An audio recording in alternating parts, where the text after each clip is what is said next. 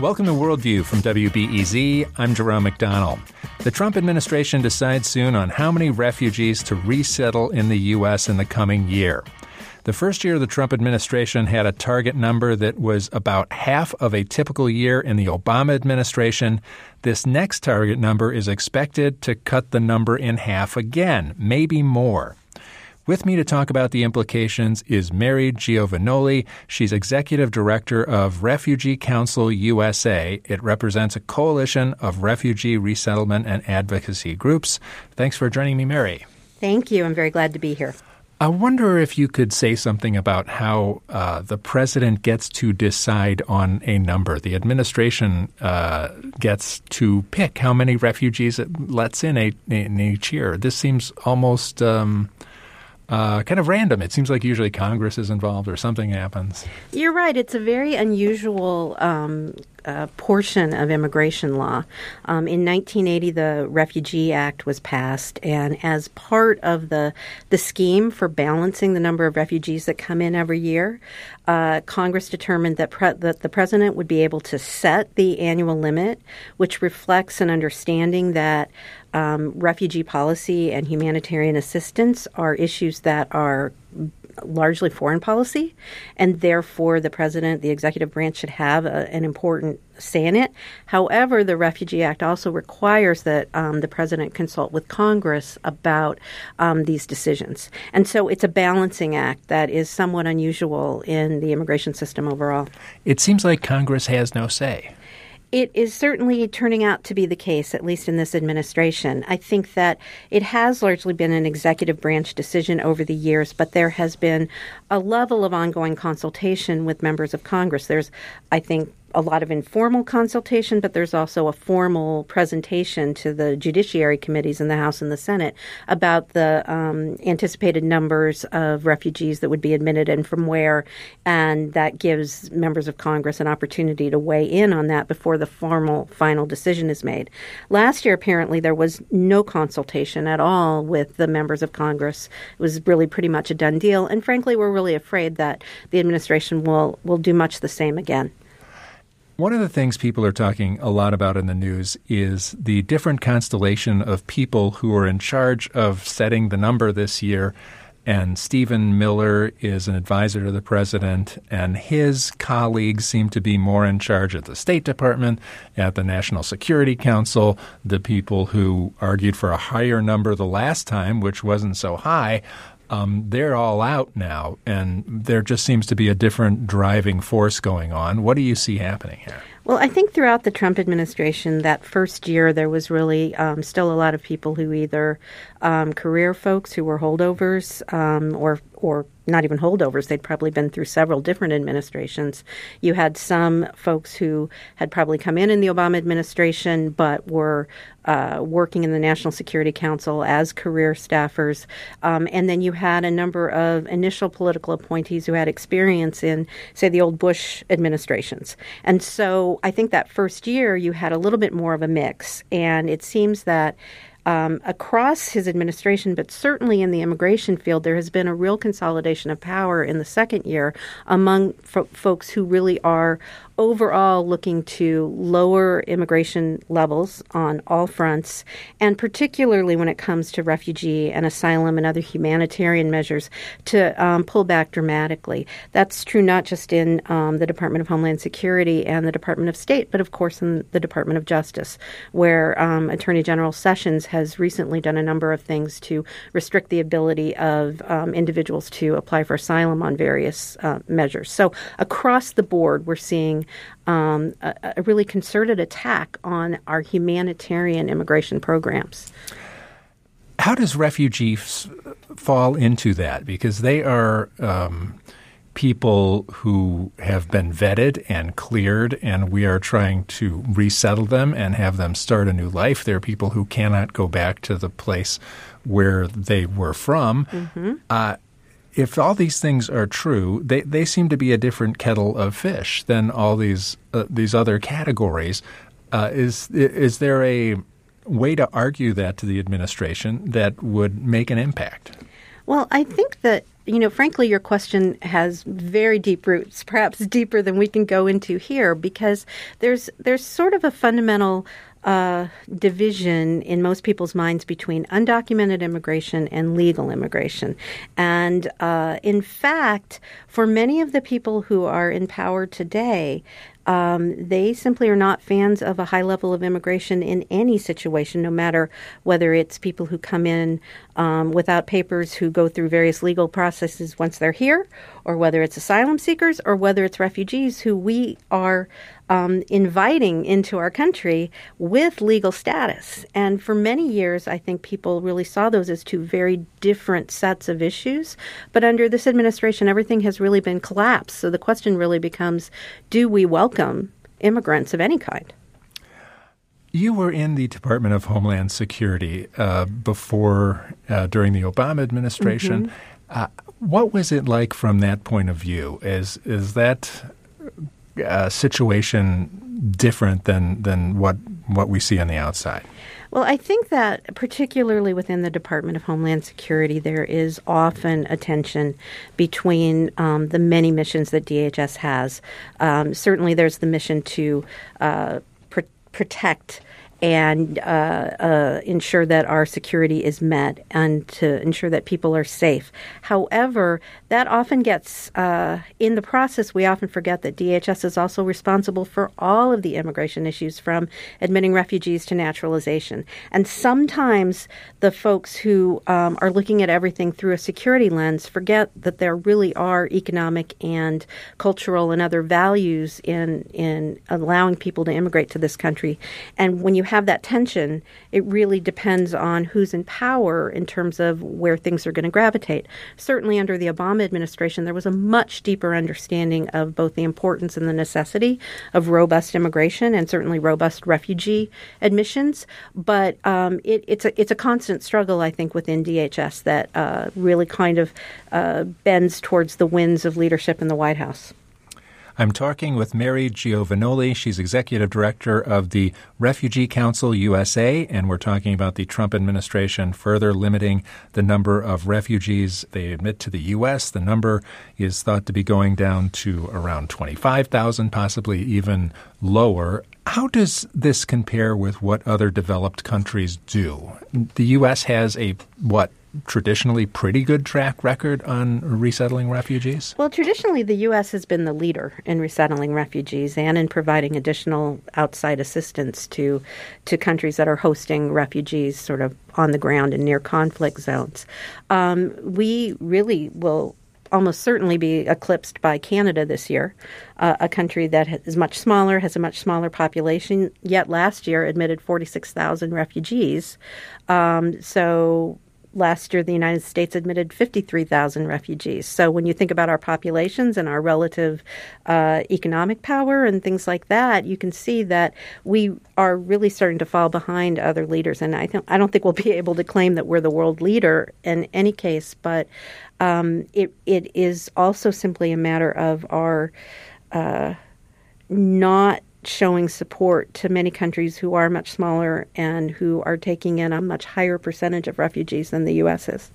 It's always staggering to think about Lebanon, which is now one out of six, one out of five people is a refugee in Lebanon right now. Um, yes, and that's also the case in Jordan. One of six residents is a is a Syrian, um, and so those countries obviously need um, support on the ground, um, but they also need other measures of support from um, particularly the developed countries. And one of the the best ways, both symbolically and um, in terms of sort of foreign policy and national security interests is to commit to resettling some refugees.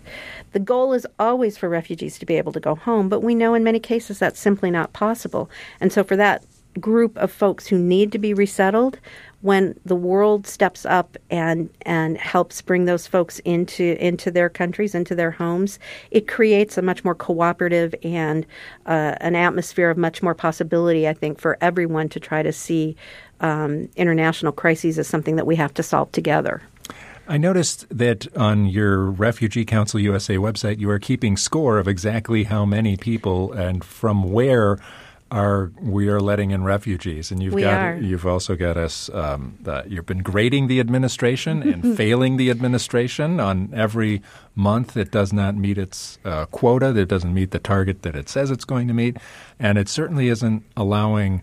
Syrians, uh, the, the the source of the biggest uh, refugee crisis on the planet, they are absolutely not allowing in new Syrians. That's that's very true. There have been very few Syrians admitted this year. Um, in the last couple of weeks, maybe one Syrian came in.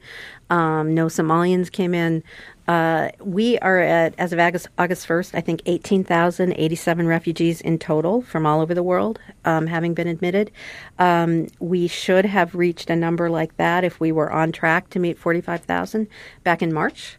Um, and so we have less than a, a, month to go, or we have two months to go before the refugee uh, uh, fiscal year ends. And we are so far from meeting that goal of 45,000, there's just no way that we'll approach it.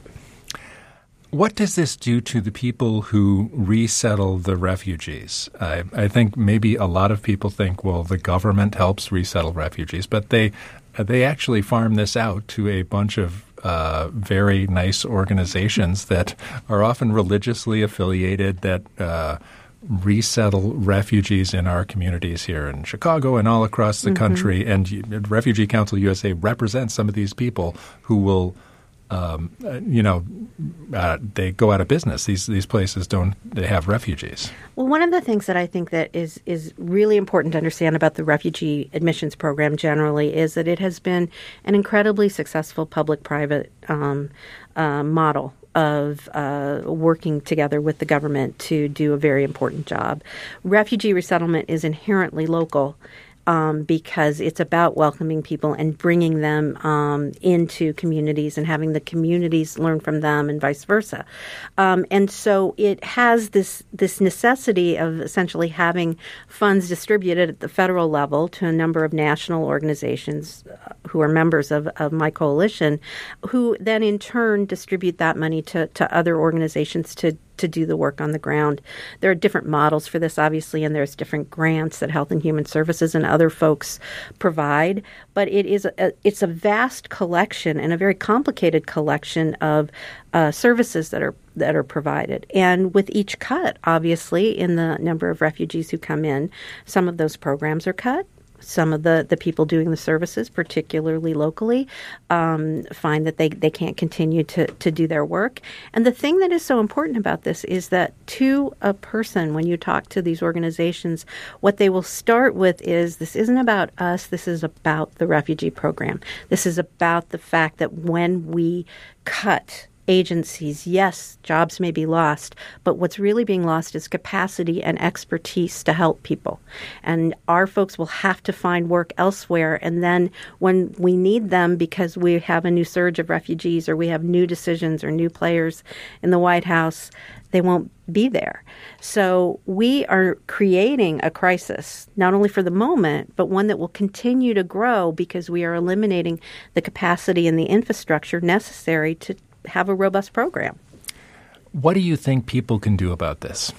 Oh, there's many things that people can do. You need to really right now let your members of Congress, let the White House, let Secretary Pompeo know that you support a robust refugee program. We have the capacity and we have the appropriations, we have the funding to invite at least 75,000 refugees to the United States in the in the coming year. Congress has continued to keep the numbers high even though the president has refused to do so. So we have the capacity and so this is a critical moment. If we lose that, if we don't demand a much higher number, we um, really risk beginning to um, collapse the refugee program in ways that it will take years to recover from. What do you think all this has done to the reputation of refugees in this country? Well, you know, it's a funny thing. Uh, I think that refugees are one of those issues that many people never pay attention to. You know, they probably have neighbors who are refugees or um, colleagues at church or, or somewhere else, but they just know them as the, the person down the street who um, they barbecue with or the, the person who has the dry cleaning business down the street or something. And when you start hearing people's stories, when you start hearing what they've gone through to get to the United States and how committed they are to the U.S. because of their unique experience, I think it really opens people's eyes to how important um, this this program is. Um, I think it's had the opposite effect in terms of I don't think people are scared of refugees. I think the rhetoric is trying to make us scared of each other, and refugees just become the the sort of easy scapegoat. Mary Giovagnoli is the executive director of Refugee Council USA. It represents a coalition of refugee resettlement and advocacy groups. And we've been talking about the Trump administration. They're going to decide on a target number for refugees to resettle in the coming year. It is expected to be half of what it is now, which was half of what was going on in the Obama administration. Thanks a lot for joining us, Mary. Thank you.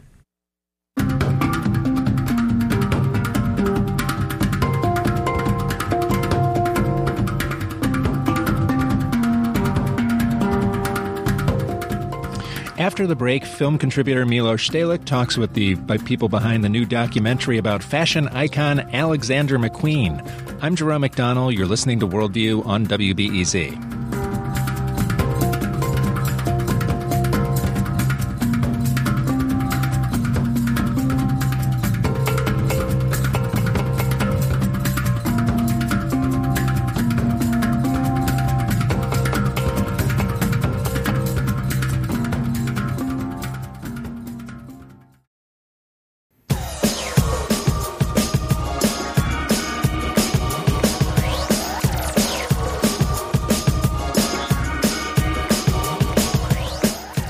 This is Worldview on WBEZ. I'm Jerome McDonald. Film contributor Milos Stehlik from Facets believes fashion documentaries are a worn out genre, but says one new film breaks the mold. The documentary McQueen looks at the trailblazing life, craft, and career of fashion icon Alexander McQueen. He took his own life in 2010 at the age of 40. McQueen once said that every fashion designer wants to create an illusion, to create things that disturb people. In that spirit, the film's co directors Ian Bonhôte and Peter Ettedgui were determined not to make another typical fashion film. Milos chatted with them about McQueen's life and their new film. McQueen opens today at the landmark Century Center Cinema in Chicago. Alexander McQueen rose from a working class background to become one of the most famous and accomplished fashion designers in the world. And then he died a very tragic death by suicide. And so, in the wake of his death, he became an even larger mythical type figure. Part of it was also a huge exhibit at the Metropolitan Museum, which brought more fame to him. So, how do you, Ian Bonhôte and Peter Ettedgui, the co directors of the new film called McQueen, tackle an individual who is already a myth. And part of that was access to some remarkable home movie footage. This is Peter speaking. Uh, yes, we're very excited to have been able to access some very, very special footage and recordings as well as photograph. And for us, all of this, as you call it, home footage brings you closer to Lee and it shows aspects of Lee that loads of people might not have seen before. When you consume the fashion or the myth, as you mentioned earlier, you might not know all of the details, the intricacies of the character and how the genius came to actually create. So for us, it was great to get access to all of that, to see all, you know, the fun, the naughty, the larger than life, as well as the sensitive and caring human being. Because in this kind of mythology of genius, the one thing which was a revelation from your film is what a great sense of humor he had. Yeah, he did. I mean, he loved to play pranks on people. He had the most fantastic sort of laugh. He, he, was a bit of an anarchist, and he loved sort of getting a rise out of people. And whenever he did, you'd hear this sort of huge guffaw from him. Funnily enough, that's one of the things that all his friends who contributed to the film, the first thing they say after they see the film is, it's so great to hear him laugh again. Also, just seeing him larking about and, and with his dogs. He's always with the dogs in the home movie footage right the way through the film. And there are lovely moments where he actually brings the dogs out onto the catwalk with him. Well, of course, fashion is a big element of the film because this is what he created. What to you was unique about Alexander McQueen's fashion? I mean, there's many things, but it's the combination of traditional futuristic, his knowledge very early on in his career. He mastered tailoring and he went on a journey to learn all of the crafts. And, you know, he said it himself give me more, give me, give me. He wanted to learn more and more all the time. So I think it's this combination of craft, this combination of bringing loads of inspiration from many different sources books, literature, films, photograph, painting, and combining that and inspiration from loads of different cultures as well. And his obsession as well of reinventing things, and you know, he, he looked towards the future as well. He really was a visionary, but as well a very strong respect for the traditional. You couldn't create something new without already knowing the traditional and knowing the history of everything. You're listening to Worldview. I'm Milo Stehlik speaking with filmmakers Ian Bonhôte and Peter Ettedgui, whose new film about fashion designer Alexander McQueen is called McQueen and opens today. The shows that Alexander McQueen staged, I think, really elevated the whole idea of a fashion show because they really became like huge theatrical, very inventive performances, many of which, of course, you capture in the film. That's right. When we started, we found this several times Lee saying things like, if you want to know who I am, then look at my work. And at the center of his work were these extraordinary set piece fashion shows that he produced. And we felt that we could take um, a handful of those shows, because he produced so much, there was no way we could do them all, that we could take a handful of some of the most iconic ones, or some of the shows that we felt really represented turning points in his life and his career or, or in his art history, or expressed things about his own experience and biography that we could extrapolate from looking at the shows.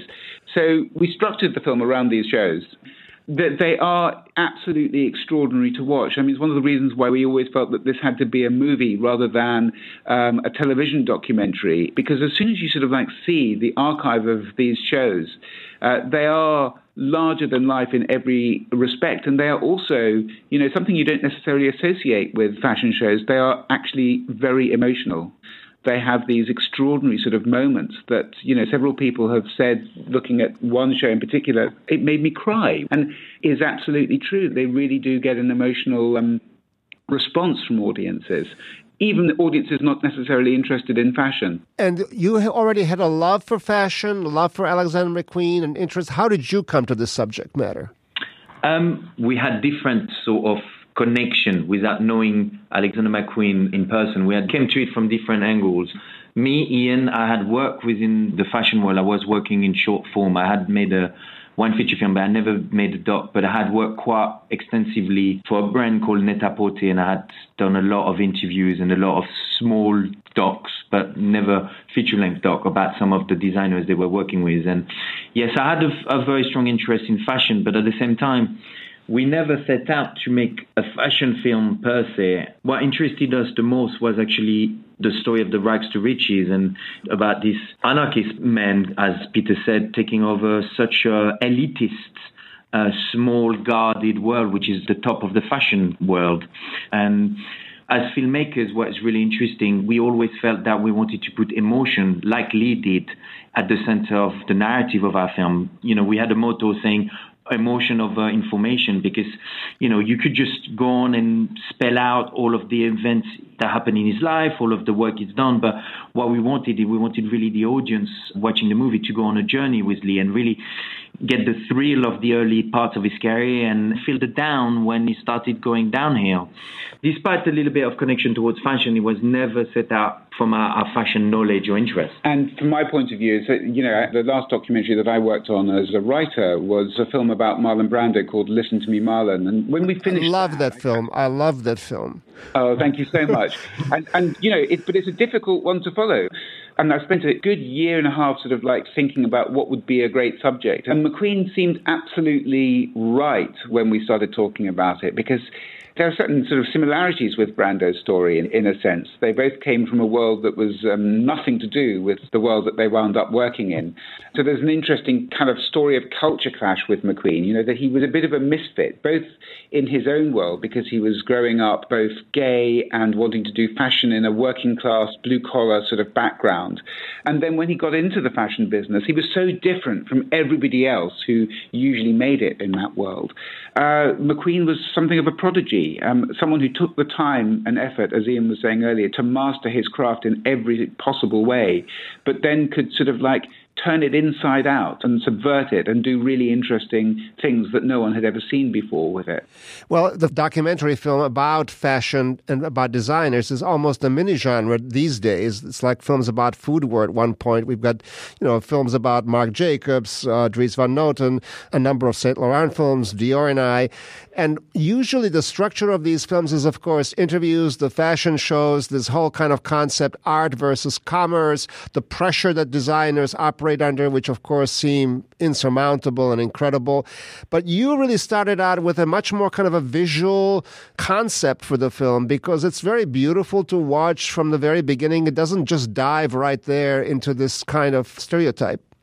Yes, correct. Um, Peter and I, when we came to the, the project, we got approached. One of the things we were discussing with everybody involved and the distributor is that we wanted to make a visually striking piece that deserved to be on, you know, in the cinema screen. And, you know, I might be pushing it, but we feel that the best way to experience this movie because of the emotion it triggers in people, but as well for the, the visual experience and even the sonic experience from Michael Nyman music is best lived and experienced with loads of people on the cinema screen.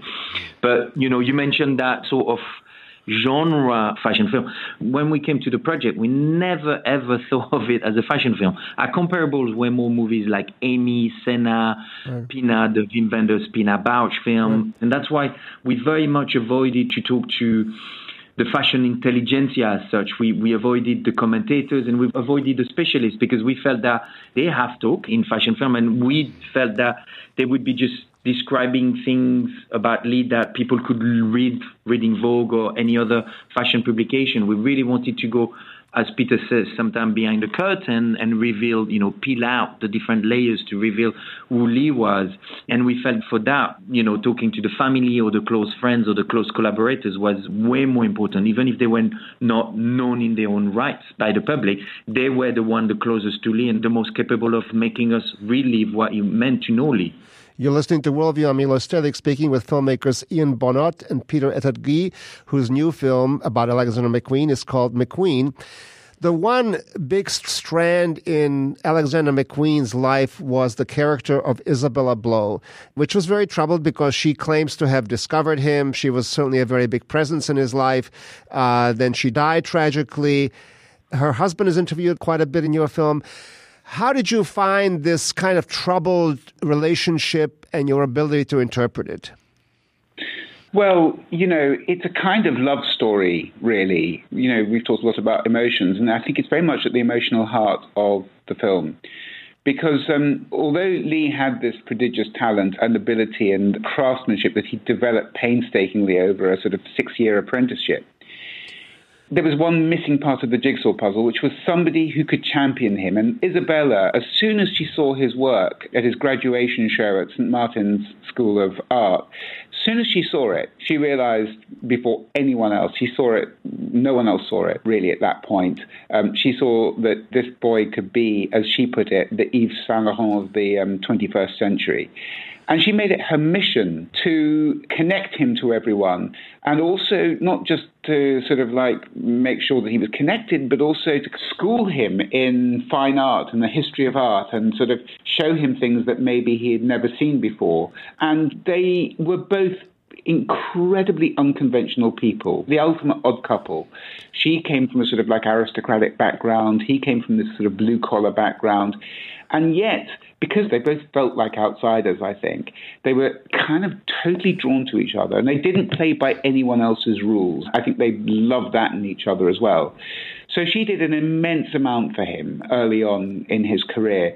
There was a sort of turning point when Lee became the star designer and he got this incredible opportunity to head up a French haute couture house.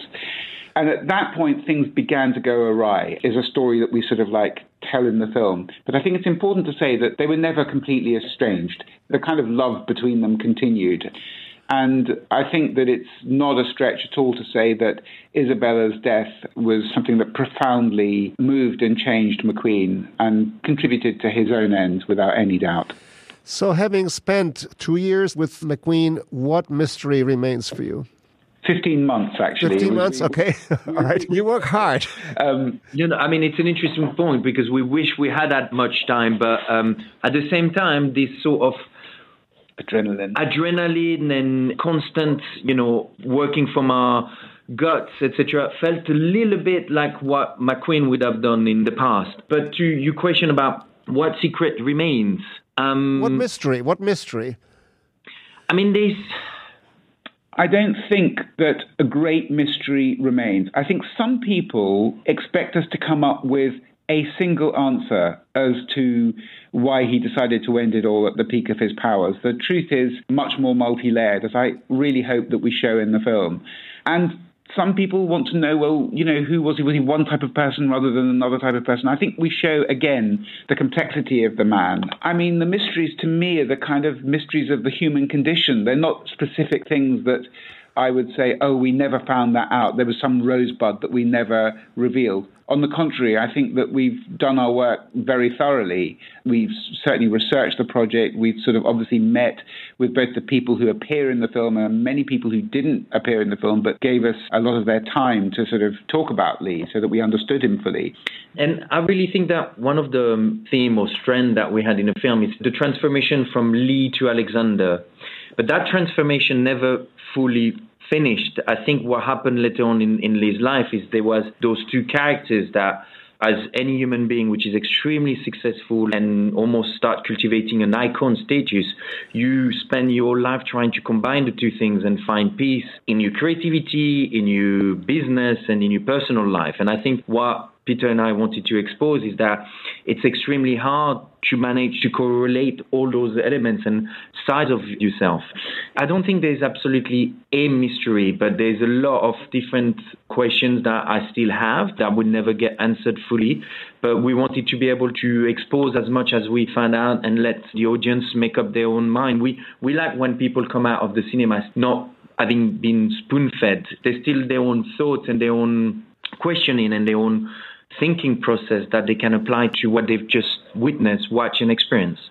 Well, and one thing that comes through from your film is this incredible beauty of his creations and really the power of his imagination. Correct. And one thing I love is one time with Peter, we, at our premiere in Tribeca in New York a few months back, we just found ourselves, it was the first time we properly show it to the public, and we both found ourselves backstage before being introduced to actually just realize that, you know, we miss him because we spend a lot of time and, and you start discovering someone that, you know, was an extraordinary person, uh, living in extraordinary times and managing to create absolutely amazing work.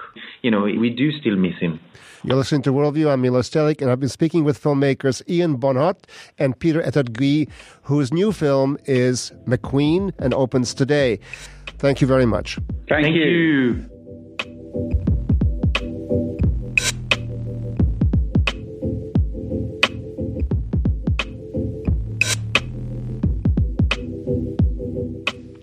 And you can catch McQueen at the landmark Century Center Cinema in Chicago.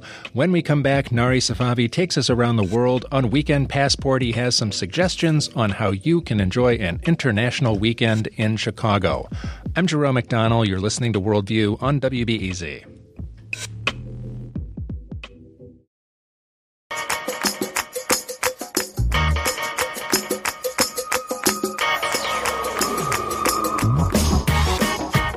This is Worldview on WBEZ. I'm Jerome McDonnell. It's time for Weekend Passport, where our global citizen friend Nari Safavi suggests ways that you can have a international good time this weekend. Nari, good to see you. Good day, Jerome. It's great to be here. Where are we going first? We're going to go to Syria today and uh, experience some literary uh, brilliance from Syria. But before that, I wanted to mention that there will be an event going on this weekend called Peace in the Preserves, a community call to reject racism and celebrate. And this is about what happened with that Puerto Rican American woman in the forest preserve recently here in Chicago, uh, and uh, being said, uh, told go back to her country and all of that. A group of global group of activists are getting together in the Chicago Forest Preserves this weekend, and they're going to be drumming, and there will be global sounds going on as a means of protesting and trying to raise awareness for that kind of an issue. So it sounds like fun. That is tonight from 5 to 8 p.m., and you can help reject hate crimes and respond to a community event celebrating diversity there on the northwest side of Chicago at the Caldwell Woods there on Devon Avenue. Uh, at five o'clock, it is uh, the Funkadesi group is going to have uh, drumming, and then at six thirty, there's the Jesse White Tumblers and uh, the Puerto Rican Agenda speaks at seven o'clock. So that's going to be good. Absolutely. And the second thing, we're going to take a global tour of uh, African diaspora with the Black Harvest Film Festival going on at the Gene Siskel Film Center. It's opening this weekend and will be going on all of August, all of the month of August. And the highlight of this weekend is actually a film about Muhammad Ali and Dick Cavett and the relationship that they had. so I didn't know that they had that kind of a friendship, but uh, there will be a screening of that going on this weekend, and Dick Cavett is going to be there on Sunday at 5 p.m. How terrific is that? Exactly. This is going to be really cool, and there'll be all kinds of Chicago uh, celebrities and media people, sports people will be there, and I guess Jim Rose of Channel 7 will be interviewing Dick Cavett over there. And I looked on the website, and it doesn't say that it's sold out. So that's on Sunday, August 5th at 5 p.m. And then the film show's also on Monday with the director at that appearance as well. So that's the Ali Get your and, tickets while you can. yeah. That's the Ali and Cavett Tale of the Tape. Apparently a close friendship for 53 years. Absolutely. Absolutely. It's a part of the Black Harvest Film Festival. Yes. We're, now we're going to go to Syria, Nari. And now we're going to go to Syria, and there will be actually. Uh, uh, I'm very proud to have uh, a friend, Osama Alomar, who is a really a great writer from Syria. Originally left Syria in 2008, and he is a part of the Cities of uh, Refuge and Cities uh, uh, program that's over in Pittsburgh, and he will be here tonight, actually, at the bookseller in the Lincoln Square at 7 p.m., 4748 North Lincoln Avenue, and he will be doing a reading and a book event over there tonight. Uh, so I'm very happy to have him over here today. Osama, great to meet you. Thank you. Thank you so much. I'm really so happy to be here. Thank you for the invitation. Tell us a little about yourself. You came um, to the United States in 2008, and is that true? I first came to the States on October 2008, and I, I came actually to Chicago. Right here. Right here. Uh, I loved Chicago. It's a great city. Uh, at the beginning, uh, I didn't know what to do. I uh, I applied everywhere to find a job uh, but nobody responded to me. And you were already an accomplished writer in Syria. You were well known. You you were making a living as a accomplished writer, I, at least. Exactly. I was full time writer. Uh, I published four books in Arabic, so I wanted to publish my books here uh, in the states. We didn't let that happen, did we?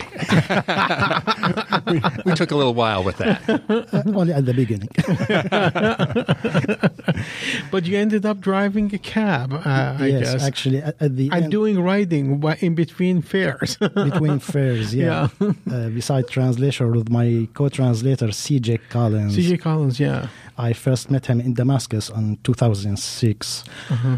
So I stayed at the beginning. I stayed in my cousin's house for seven months. I didn't know what to do. So eventually, he he uh, asked me to drive a cab. I uh, I said no way. It's impossible. Uh, I cannot imagine that. But after three days from that conversation, I was driving a yellow cab uh, in uh, by Rosemont train station. Uh, and this is before all the Uber and everything else. Before, before yeah. Uber, yeah. yeah. I was working seven days a week, uh, almost 10, 11 hours a day. Uh-huh. It was really hardship for me. I felt as if I, I lost uh, my my spirit as a writer. Uh-huh. How'd you get it back? Quit driving a cab. uh, for for my first year, I couldn't write a word. I, I forgot uh, my writing. I forgot myself. I was only driving. Uh, after that year, I started to, to go back to my writing step by step. Uh, actually, I forced myself to do that. I was looking for the future. I was looking for my new books, mm-hmm. translated books into right. English. And in between all of this, all of a sudden, the New Yorker story happens. Uh, a writer who, from New Yorker finds out about you and finds you in Chicago and does a story about you. yeah, after I published my first book in English. Oh, you did. Okay, that's that. That's on 2014. Okay, okay. So yeah. that's that's that comes much later then. Yes. yeah, great. So, uh, what what would you say is the difference between being a writer in America and being a writer mm. in Syria? Besides the challenges, your approach to the creative process, facing the blank page. Uh, once you got over the shock of being in America, how did you? Was your approach to being a writer any different? And also writing in Arabic and English, what, is there a difference for you?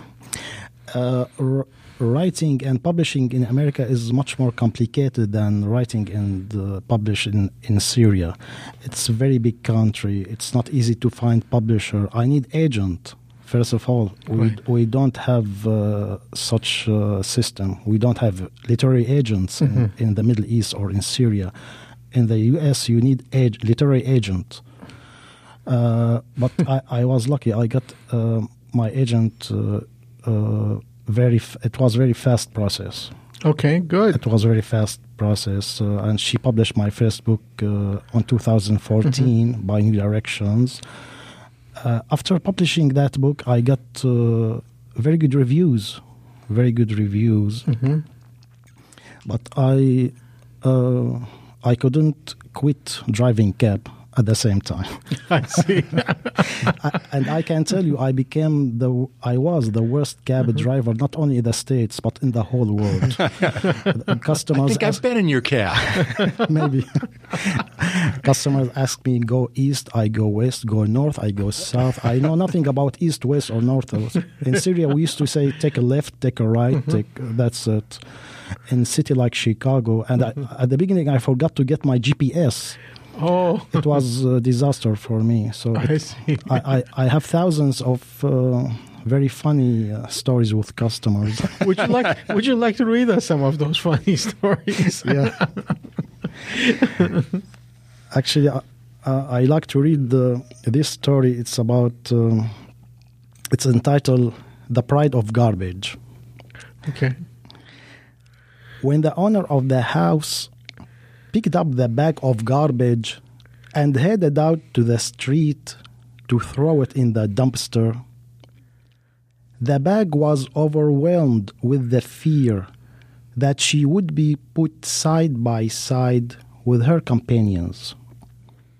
But when the man placed her on top of all the others, she became intoxicated with her greatness and looked down at them with disdain. Wow. now, um, explain a little bit about how your writing style and, and what it is, because it's it's different than uh, a lot of Western, what we would call short stories and things like that. It's more like poetry. Actually, when I first started writing this style, uh, I didn't know that they call it very short stories. I just wanted to express my feelings, my ideas. Uh, until now, I I don't care about genre. I just want want to be honest with myself and with my reader. Uh, I be, because I live I believe that uh, creativity is honesty, despite genre. Later, I was told they call this very short stories. It's okay it's okay. call it what you will. What did they call it in Syria? Uh, in Arabic, القصة القصيرة جدا, very short story. In the States, they call it flash fiction. Would you like to read something for us in Arabic to help have us get the feeling of the music? Maybe of, the same one? Of course. Uh, this one in English called Free Elections. I'll read it in Arabic.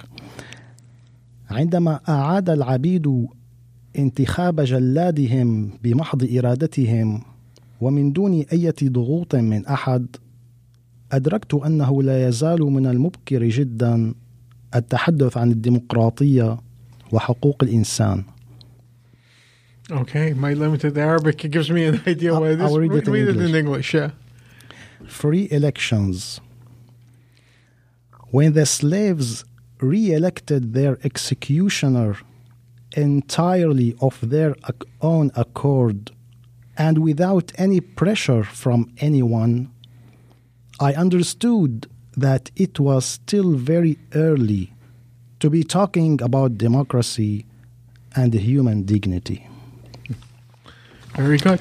We're talking with Osama Alomar. He's a Syrian American author and poet, and his latest book is The Teeth of the Comb and Other Short Stories. He will be at the bookseller on Lincoln Avenue at 7 p.m. tonight, and you can see him there and uh, hear more stories.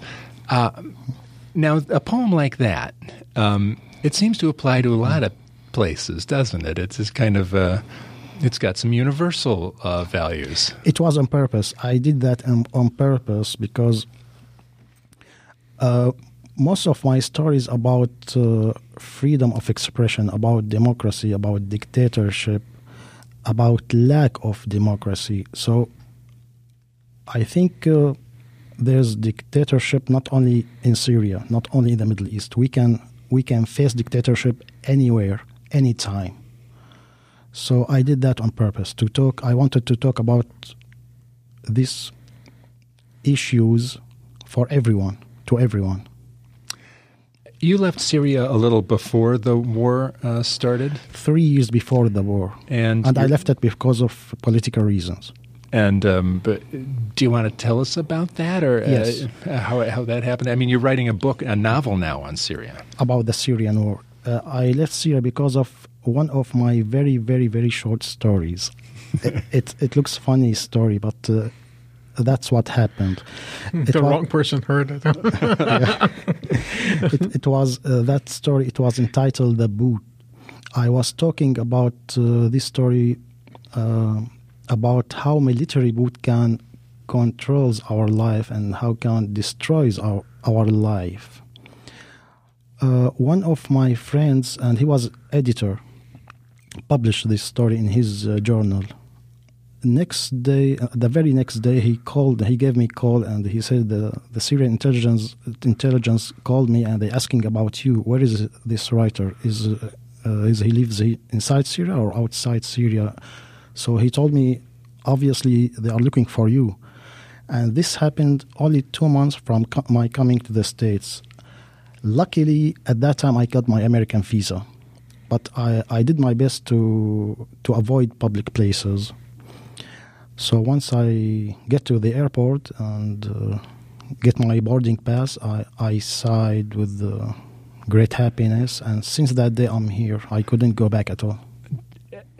I understand your place in Syria got destroyed during the war. Your home, your my, hometown. My apartment was destroyed, and I lost. Uh, everything. Actually, I left most of my stuff there, including unpublished novel and uh, six or seven uh, manuscripts, short stories, and poems. Uh, be- because nobody imagined this will happen.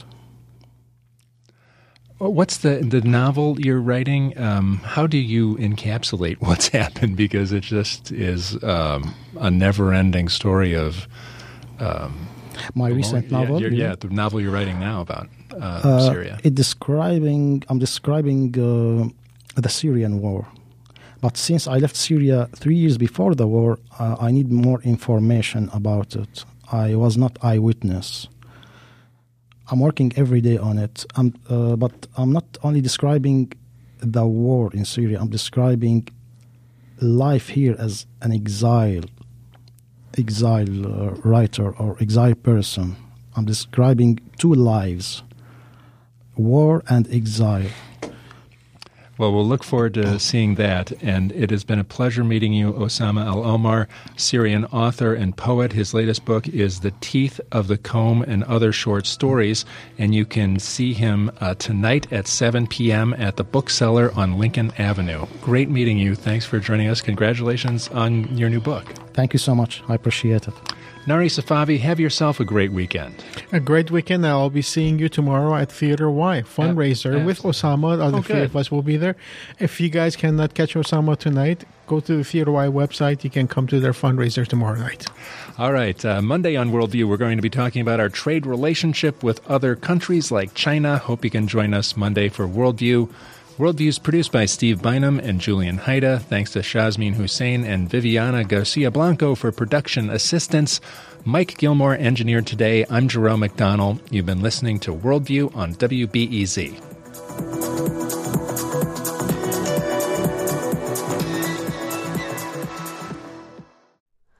Hi, it's Terry Gross, the host of Fresh Air.